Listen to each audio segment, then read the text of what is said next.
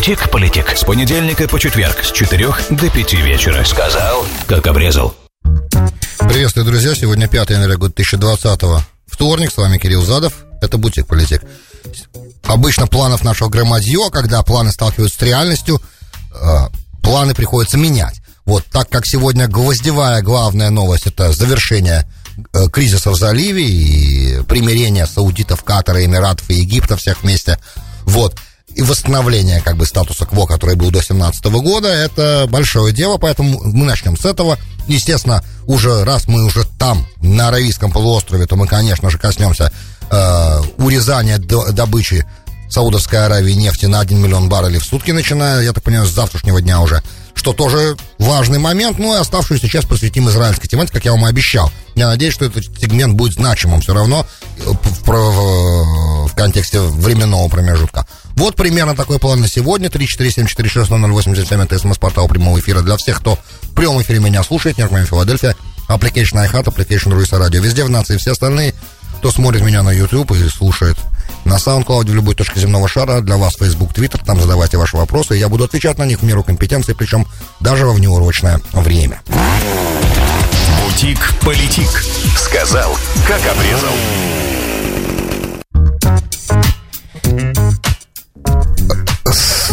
Те, кто работает на администрацию президента Трампа, назвали то, что сегодня произошло в, э, на заседании саммита Gulf Cooperation Council, то есть эм, Совете стран залива, кооперации, Совете стран сотрудничества залива, э, завершение скандала, завершение бойкота, которым, э, которым, э, который на самом деле блокировали Катар, э, несколько главных стран региона, с 17 года, если не ошибаюсь, с лета, самым главным достижением администрации Трампа во внешней политике. Теперь давайте не будем забывать, во-первых, что по себе сам по себе кризис этот, он был частично э, не то что даже спровоцирован, нынешней администрации, но он был как бы поддержан нынешней администрацией на начальном этапе, на самом, когда Саудовская Аравия, э, Эмираты, Бахрейн и Египет объявили Катару бойкот, закрыв единственную границу сухопутную, которую Катар имеет с Саудовской Аравией в 2017 году, закрыв воздушное пространство для пролета катарской авиакомпании, э, начав де-факто блокаду и будучи уже де-факто готовыми ввести войска на территорию Катара, саудиты были готовы к вторжению. И если бы не турецкие войска туда немедленно переброшены, это вторжение, скорее всего, произошло, как когда-то оно произошло, правда, по просьбе Бахрейна в Бахрейн, когда нужно было там подавить восстание арабской весны в 2011 году. Вот по так, таким же точным принципам, скорее всего, произошло бы вторжение саудитов и на территорию Катара, но турки это дело остановили в тот момент достаточно жесткой, быстрой реакции. И в тот момент, когда это произошло, администрация Трампа четко это поддержала. Я сам помню, как президент Трамп сказал, что вот, когда я был в Саудовской Аравии, в Эр-Рияде, и встречался с э, королем Салманом и с, э, со всем руководством Саудовской Аравии, и э, сказал им, что, ребята, выступая перед ними, вы должны обрубить корни финансирования терроризма, и они указали на Катар, сказал э, Трамп на следующий день после объявления этой блокады. После этого э, военное командование, да, Пентагон, настоятельно начал президенту напоминать о том, что у нас в Катаре находится огромная авиационная база, это один из наших главных союзников в регионе, и очень быстро администрация развернулась на 180 градусов, и все остальное время в офисе президент и Джаред Кушнер, и, естественно, госсекретарь, сначала Рекс Тиллерсон, потом Майк Помпео, пытались сделать все возможное, чтобы этот, э, этот, этот бардак прекратить. Почему это бардак? Потому что это очень мешало достижению наших американских целей в регионе, потому как это вынуждало Катар искать альтернативные пути для своих самолетов. Катар летал через Содовскую, простите, через Иран, в, платил Ирану примерно, не очень большие деньги по нашим понятиям, но по иранским понятиям, э, будучи Иран задушенный санкциями, и в обстановке, когда э, США пытались всячески, всяческие ручейки, любые ручейки финансовые, которые в Иран поступают, обрезать и иссушать, в этот момент эти 130 миллионов долларов ежегодно, которые Катар перечислял Ирану напрямую за использование воздушного пространства, и я, кстати, пользовался этой дорогой, я летел из Дохи, когда в Нью-Йорк, самолет мой летел над Ираном, я впервые в жизни мог посмотреть на Иран с высоты как бы с 10-километровой высоты, и залив рассмотрел очень хорошо, много чего видел. Об этом, по-моему, в предыдущих программах когда-то несколько лет назад рассказывал. В 19 году летел из Дохи. И пролетел как раз над Ираном, и почти на всей его территории, в итоге через Баку, через Азербайджан, и дальше уже через российскую территорию. И, как обычно, потом самолет как бы выровнялся на тот обычный курс, которым летит самолет из России в Америку. Короче, ну, пролет через Иран я видел. И хочу сказать, что э, так как Катар летает очень много, это одна из самых э, известных сегодня, одна из самых высокого класса авиакомпаний в мире, то и э, она была очень востребована до пандемии, по крайней мере. Соответственно, и Доха огромный аэропорт и пользующийся очень большим как бы вниманием и постоянно загруженный. Соответственно, полеты через Иран проходили постоянно. И это не могло администрацию нашего президента никак радовать, и все попытки были направлены на то, чтобы это прекратилось. И несколько факторов поспособствовало тому, что сначала вчера а, была снята блокада Катара сухопутная, открылись, э, открылся переходный пункт между Саудовской Аравией и Катаром, это единственная э, сухопутная граница, которую Катар имеет с каким-либо другим государством, потому что он, это маленький, маленький этот полуостров, на котором Катар находится, сам находится на полуострове Аравийском, как мы понимаем, если мы карту представляем себе, севернее того полуострова, на котором находится Объединенные Арабские Эмираты. Вот. То есть э, единственное сухопутное соединение, как бы оно через Саудовскую Аравию. И открытие границы означает, что наконец-то грузовики и товары могут поступать через саудовскую территорию на катарскую территорию наоборот. А до этого Катару приходилось искать альтернативные пути снабжения э, продовольствием. Например, после блокады, потому как э, Катар сам ничего до этого момента не производил. И в итоге сегодня, благодаря этой блокаде, я вам хочу сказать, а я был в Дохе именно в тот момент, когда она была под блокадой, да, в самом ее разгаре этой блокады в 2019 году, и наблюдал, как ребята выживали. Выживали достаточно неплохо. Вот, то есть то, что когда вы находитесь, находились в Дохе, то, что какая-то есть блокада, не чувствовалось. Турецких солдат, кстати, я тоже не видел, хотя они там есть. Вот. А, и американских солдат не увидел. Не повезло мне, я был там всего один день, но, тем не менее, я хочу сказать, что на рынках Катара, которые я, да, посетил, Дохи, я не увидел никакого дефицита ни в каких, никаких продуктах, и мне было сказано, что вот все эти овощи и фрукты уже, многие из них, по крайней мере, выращиваются в специальных парниках в Катаре теперь, потому что Катар должен быть э, самодостаточным в плане обеспечения себя продовольствием. Что отрадно и правильно на самом деле. Вот, для любой страны, мне кажется, продовольственная безопасность для э, государства является важной статьей обеспечения его общей безопасности, и отсутствие такой продовольственной самодостаточности для государства, на мой взгляд, очень опасно. Вот что Катар продемонстрировал ситуация с блокадой. Теперь, уже вчера сухопутную границу открыли, и саудиты разрешили прилетать катарским самолетом над своим воздух, в своем воздушном пространстве. Все. Да, это эффективно означало на практике завершение э, проблемы, с одной стороны. С другой стороны, сегодня формально это произошло. Все вышеуказанные страны, Египет, Эмираты, Саудиты и Бахрейн подписали при посредничестве Кувейта, кстати, и Джареда Кушнера, само собой, который был в регионе много раз по этому вопросу и сейчас. И его это основная заслуга, конечно. В принципе, Джаред должен получить Нобелевскую премию без сомнения. Он сделал невероятные вещи – Опять же, естественно, пользуясь конъюнктурой, но неважно, даже не... Нужно ведь еще иметь определенную удачу, понимаете? Нужно иметь серьезный интеллект для того, чтобы подобные вещи делать и разговаривать на таком уровне. Понятно, что ты с, э, являешься как бы тестем президента, все понятно здесь. Зятем, простите, зятем президента. Тем не менее, этого недостаточно. Требуются еще определенные навыки, и человек, который для дипломатии новичок, в принципе, показал, что он, да, в состоянии невероятные дипломатические горы сворачивать. И все эти дилы, э, договоры о нормализации у Израиля с Эмиратами, у Израиля с Бахрейном, у Израиля с Суданом, у Израиля с Марокко, это его заслуга в том числе. И мы такого никогда еще не видели, да, в течение очень короткого срока все это произошло. Это готовилось немножко дольше, да, но произошло в течение последнего года, мы видели. И в итоге спор этот самый неприятный для нашей администрации между саудитами и Катаром был разрешен. Значит, соглашение подписано сегодня. Шейх Аль-Тани был принят сегодня. Его обнимал Мухаммад бин Салман. Как мы знаем, объятия Мухаммада бин Салмана – это дипломатический момент. Они не стоят, в принципе, ничего, но документы были подписаны. Детали соглашения не разглашаются. Теперь, что там? Были ведь изначально претензии очень серьезные. Напомню, что у саудитов было много претензий к Катару. Первая, как бы, главная претензия, да, которая лежит в основе всего-всего-всего-всего. Это то, что Катар э, дружит не с теми в регионе, с кем надо дружить.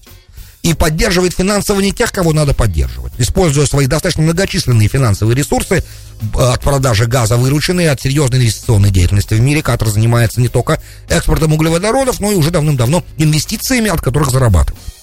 И так, а, потому как углеводороды когда-нибудь кончатся, или спрос на них может резко упасть, как показывает а, последняя история, особенно последнего года. И так у Катара получилось, многие вещи получились, и он хорошо зарабатывал, но деньги эти тратил не для э, общего сотрудничества и э, определения единой политики государством залива, а для своих внешнеполитических целей, на которые, в принципе, он имеет, конечно, право, как суверенное государство. Тем не менее, эти цели шли в разрез с парадигмой монархии залива, общей парадигмой, которая, в принципе, эта парадигма, она не позволяет существованию группы братьев-мусульмане в принципе. А Катар как раз входил э, в парадигму братьев-мусульман в регионе, поддерживал братьев-мусульман Египта активно, поддерживал Хамас в Газе активно, много чего делал, и, естественно, дружил в Турции, и все эта, эта парадигма, она находится в серьезной вражде с парадигмой стран залива, о чем мы много, монархии залива, о чем мы много-много раз говорили. При этом, да, у Катара были очень интересная динамика отношений с Израилем, когда это было нужно Катару. Вот. Э, ну, естественно, главный друг Катара в регионе, как оказывалась Турция, которая и Саудовская Аравия до сих пор пока отношения очень-очень-очень напряженные, и пока не видно а, какого-то серьезного прям такого потепления. Теперь главный вопрос, это претензия, которая была относительно этого, относительно того, что Катар дружил и финансировал не тех, кого надо, вот, и не с теми, с кем надо дружил. И также э, государственная телекомпания, то есть принадлежащая эмиру Катара Аль-Тани, компания Аль-Джазира, мой любимый англоязычный новостной канал, сразу хочу сказать, которым я постоянно ежедневно пользуюсь, она очень критически была настроена в отношении лидеров монархии залива. Естественно, королей Саудовской, короля Саудовской Аравии, наследного принца, особенно Мухаммада бин Салмана, и стронгмен, да, диктаторов зали, группы стран залива, в частности Египта, и очень а критично, естественно, относилась к Аль-Сиси, который в результате военного переворота пришел к власти в Египте, сверг демократически избранного Мухаммада Мурси, который представлял движение братьев-мусульман, как мы все прекрасно знаем и помним. Ушедший уже от нас Мухаммед Мурси, вот он умер не так давно, в тюрьме. Итак, этот вопрос, о чем же в итоге договорились саудиты и Катар при посредничестве Джареда Кушнера, мы пока не знаем.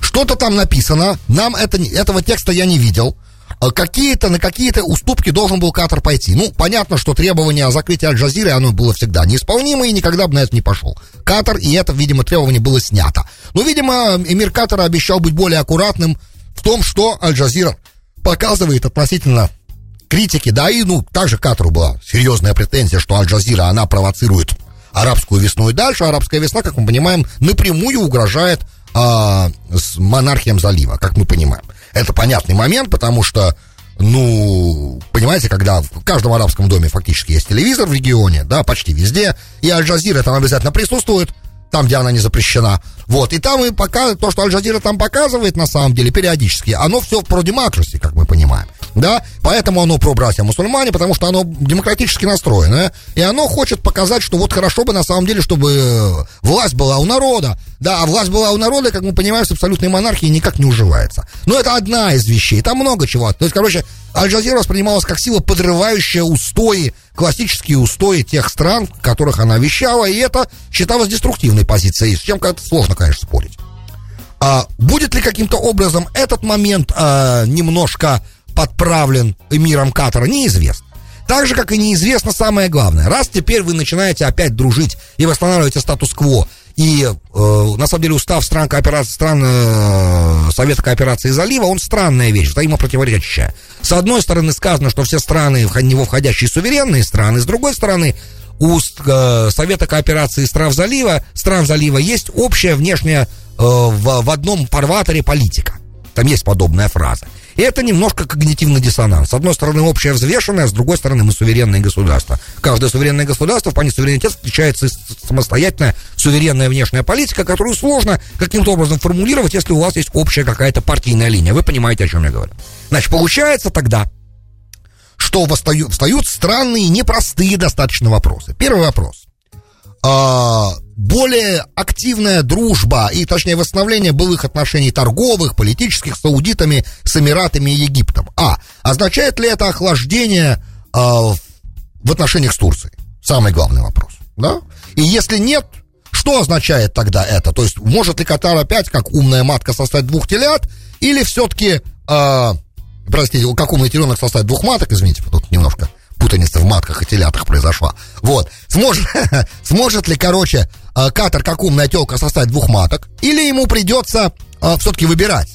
И второй важный вопрос, здесь есть еще несколько, с Ираном каковы будут теперь отношения, потому как Катар балансировал ну и по традиции, как бы у братьев, братья мусульмане эта парадигма всегда с Ираном заигрывала, это часто проявлялось. В моих программах в архивах вы можете найти, как это проявлялось. Ну, в том, например, что Мухаммад Мурси, перед тем, как его свергли, последней каплей, да, которая заставила саудитов пойти на этот военный переворот в Египте и поддержать Аль-Сиси, и дать ему команду ФАС, да, это была капля э, того, что Мурси разрешил проход иранских судов через Суэцкий канал. Вообще немыслимая ситуация. Иранские военные корабли в Суэцком канале заходят в Средиземное море. Невыслимая ситуация для всех. От Израиля до, как бы, для, для всех, как бы, для всех.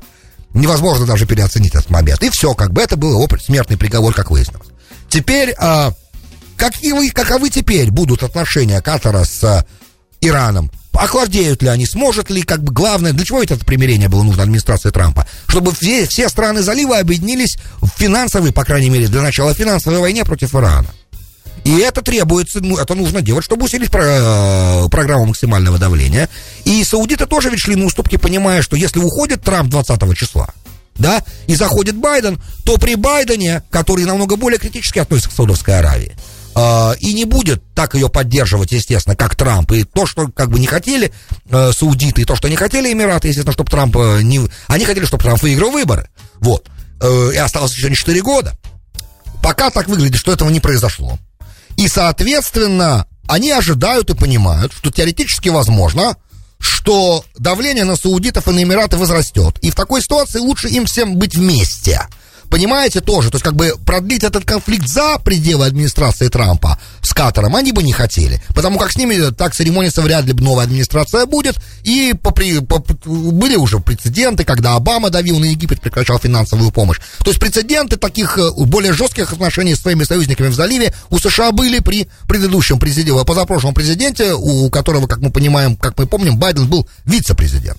Соответственно, традиция, скорее всего, вернется давление на саудитов, что, естественно, не нравится никому в саудовском лагере. И нужно что-то делать, да, нужно как бы выстраивать новую линию сейчас, что очень хорошо для Байдена, потому что когда, она, когда новая администрация заходит, у нее нет старой проблемы. Эту старую проблему как бы Трамп убирает со стола сейчас у, у будущей администрации. И опять же, это, кстати, серьезнейший подарок. Одной, одной проблемой как бы у ну, другой администрации, если 20 числа она зайдет, будет меньше. Теперь во всем остальном непонятно, как долго эта нормализация отношений саудитов и Катара продержится, потому что... Потому что если Катар не будет продолжать делать то, что он делает, рано или поздно они его отшлепают опять.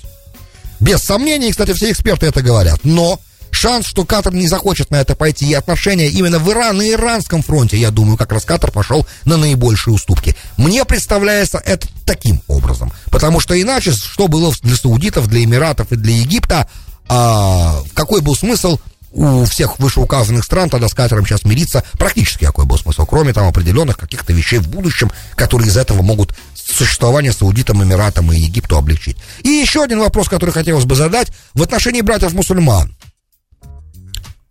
что там, как Аль-Сиси будет себя чувствовать? Буквально вчера, вчера, по Аль-Джазире, когда уже границы открылись, по Аль-Джазире показали в двух частях документальный фильм, называется «Our Man in Cairo», да, «Наш человек в Египте», где очень жестко критиковался режим Сиси. То есть ну, невероятная вещь. Я считаю, что это политический стейтмент, это политическое заявление. Несмотря на то, что мы с вами подписываем нормализацию, открываем границы, Аль-Джазира будет продолжать делать то, что она делает.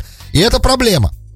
Это проблема, на мой взгляд, для будущих отношений между Египтом и Катаром. А как мы понимаем, от стабильности Египта зависит очень много чего, и на это я бы сейчас даже времени не хотел тратить. Я думаю, все прекрасно понимают, с кем граничит Египет, и что дальше может произойти, если ситуация в Египте выйдет из-под контроля. Окей. Поэтому тут сложный момент, но позитивное. Позитивное развитие, главная новость сегодняшнего дня. Все вопросы, которые я задал, остаются важными вопросами, и я думаю, что в течение нескольких месяцев дальше мы увидим, как, каковы ответы на те вопросы, которые сегодня прозвучат. На фоне всего этого саудиты, договорившись, я так понимаю, с Россией, так называемая группа ОПЕК+, после контактов были телефонные разговоры, как я понимаю, между э, соответствующими министерствами и между самим МБС и Путиным, как я понимаю, был телефонный разговор. А в общем, э, саудиты решили продолжать политику сокращения нефтедобычи, как говорят нефтяники. Сокращают эффективно еще один миллион баррелей в сутки, это много. И они пытаются поднять цену, которая уже и так под полтинник. И, соответственно, поднимут ее еще и выше этим своим решением. А, есть одно но. Опять же, Великобритания закрывается на 7 недель что и Германия тоже в локдауне, и многие сейчас в Европе в локдауне. Может быть, они перебрали слегонца. Но это еще не все. Самое главное не то, что они слегонца могли перебрать. Самое главное здесь в, этим, в этих сокращениях. Э, самое главное здесь, э, что, то есть, я имею в виду, цена может не, то, что они сокращаются, это правильно, если спрос падает, то сокращаться нужно.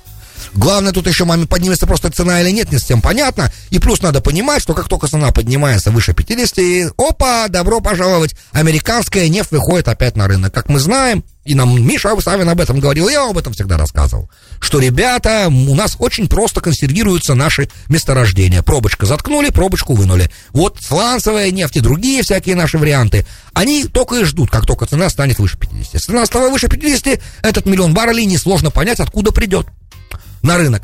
Поэтому для нас, для Америки, для нашего бизнеса, для нашего нефтяного, для нашей нефтянки это очень хорошие новости. Спасибо большое нашим конкурентам за то, что они дают нашему миллиону баррелей рынок.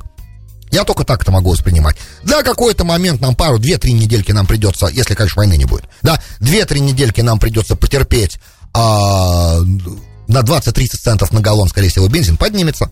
Вот, но потом, как только американская нефть опять заиграет на рынке, она опять опустится. Таков мой прогноз, я так это себе представляю. С другой стороны, а, давление на нефть снизу тоже будет, потому что нефть а, реагирует на вакцинацию, естественно, и как только угроза военных действий против реакторов Фардо снимется, а эта угроза есть до 20 января включительно, я думаю, да, угроза атаки либо со стороны США, либо со Израиля по реактору, где на 20% есть обогащение и кусок торта, кейка этого, они уже показали, значит, они уже обогащали 20 раньше, обманули опять, и, соответственно, повод для удара неплохой. Вот, если этот, этим поводом воспользуются вышеуказанные страны, то тогда, как мы понимаем, нефть на какое-то время может взлететь аж до сотни. Теоретически это возможно, практически посмотрим. Вот примерно, что нам нужно знать о том, что сегодня в регионе произошло. Бутик-политик. С понедельника по четверг с 4 до 5 вечера. Сказал, как обрезал. Добро пожаловать во вторую часть Бутик-политик. С вами Кирилл Задов. Сегодня у нас 5 января года 2020 вторник. Осталось не так много времени, к сожалению, но тизер такой сделаем. Мы потом еще будем про это говорить много-много раз. Чем ближе, чем ближе будут израильские выборы 23 марта, тем больше мы будем об этом говорить. Пока я хочу с вами поделиться главным рецептом, как проиграть Натаньягу. Да? Не, то есть не как выиграть у Натаньягу, а как ему проиграть. Да? Любая политическая, любое политическое израильское движение сегодня, которое хочет проиграть Натаньягу, должно следовать этим простым способом, простым этим шагам, идти по ним, ими ходить. Короче, первое, что нужно сделать, нужно взять и объявить, что я, когда баллотируюсь в Кнессет, я с тем-то, таким-то и таким-то никогда не пойду на коалицию. Это первое, что нужно сделать. Надо сказать, что вот с таким-то, с такой-то партией, с такими-то людьми я в коалицию никогда ни при каких обстоятельствах не пойду. И даже если потом придется это решение менять, как это происходило периодически, да, у нас мы это наблюдали, а последний такой момент был Бенни Ганс, конечно, который кричал все что угодно, только не Биба, и в итоге в коалицию зашел что фактически политически его уничтожило, как я думаю, на этих выборах мы это увидим. Но да, это даже не суть. А суть, что когда такие вещи, такие заявления делаются, они обрезают сразу себе любой такой политический лидер в Израиле сразу обрезает себе, сужает себе потенциальный круг партнеров, а в условиях, когда у вас э, в Кнессете всего 120 депутатов, и когда в этой ситуации вам нужно, и ваша цель свалить нынешнее правительство и встать, поменять премьера. Да, если ваша цель поменять премьера, то вы должны не гдушаться никаким вообще, никакими вообще партнерами для, для достижения этой цели, потому что вам, тот, с кем вы боретесь, он не просто мастер, он гений политической игры, гений политической интриги, и он умеет обходить в разных самых сложных ситуациях любую противо, противостоящую ему силу, что он продемонстрировал нам блестяще с 2009 года безукоризненную игру, ну, в тех обстоятельствах, которые существуют, естественно. И понятно, что рано или поздно всему приходит конец, но пока если особенно на этих выборах, да, ему удастся набрать опять большинство, то есть ему удастся сформировать новую коалицию,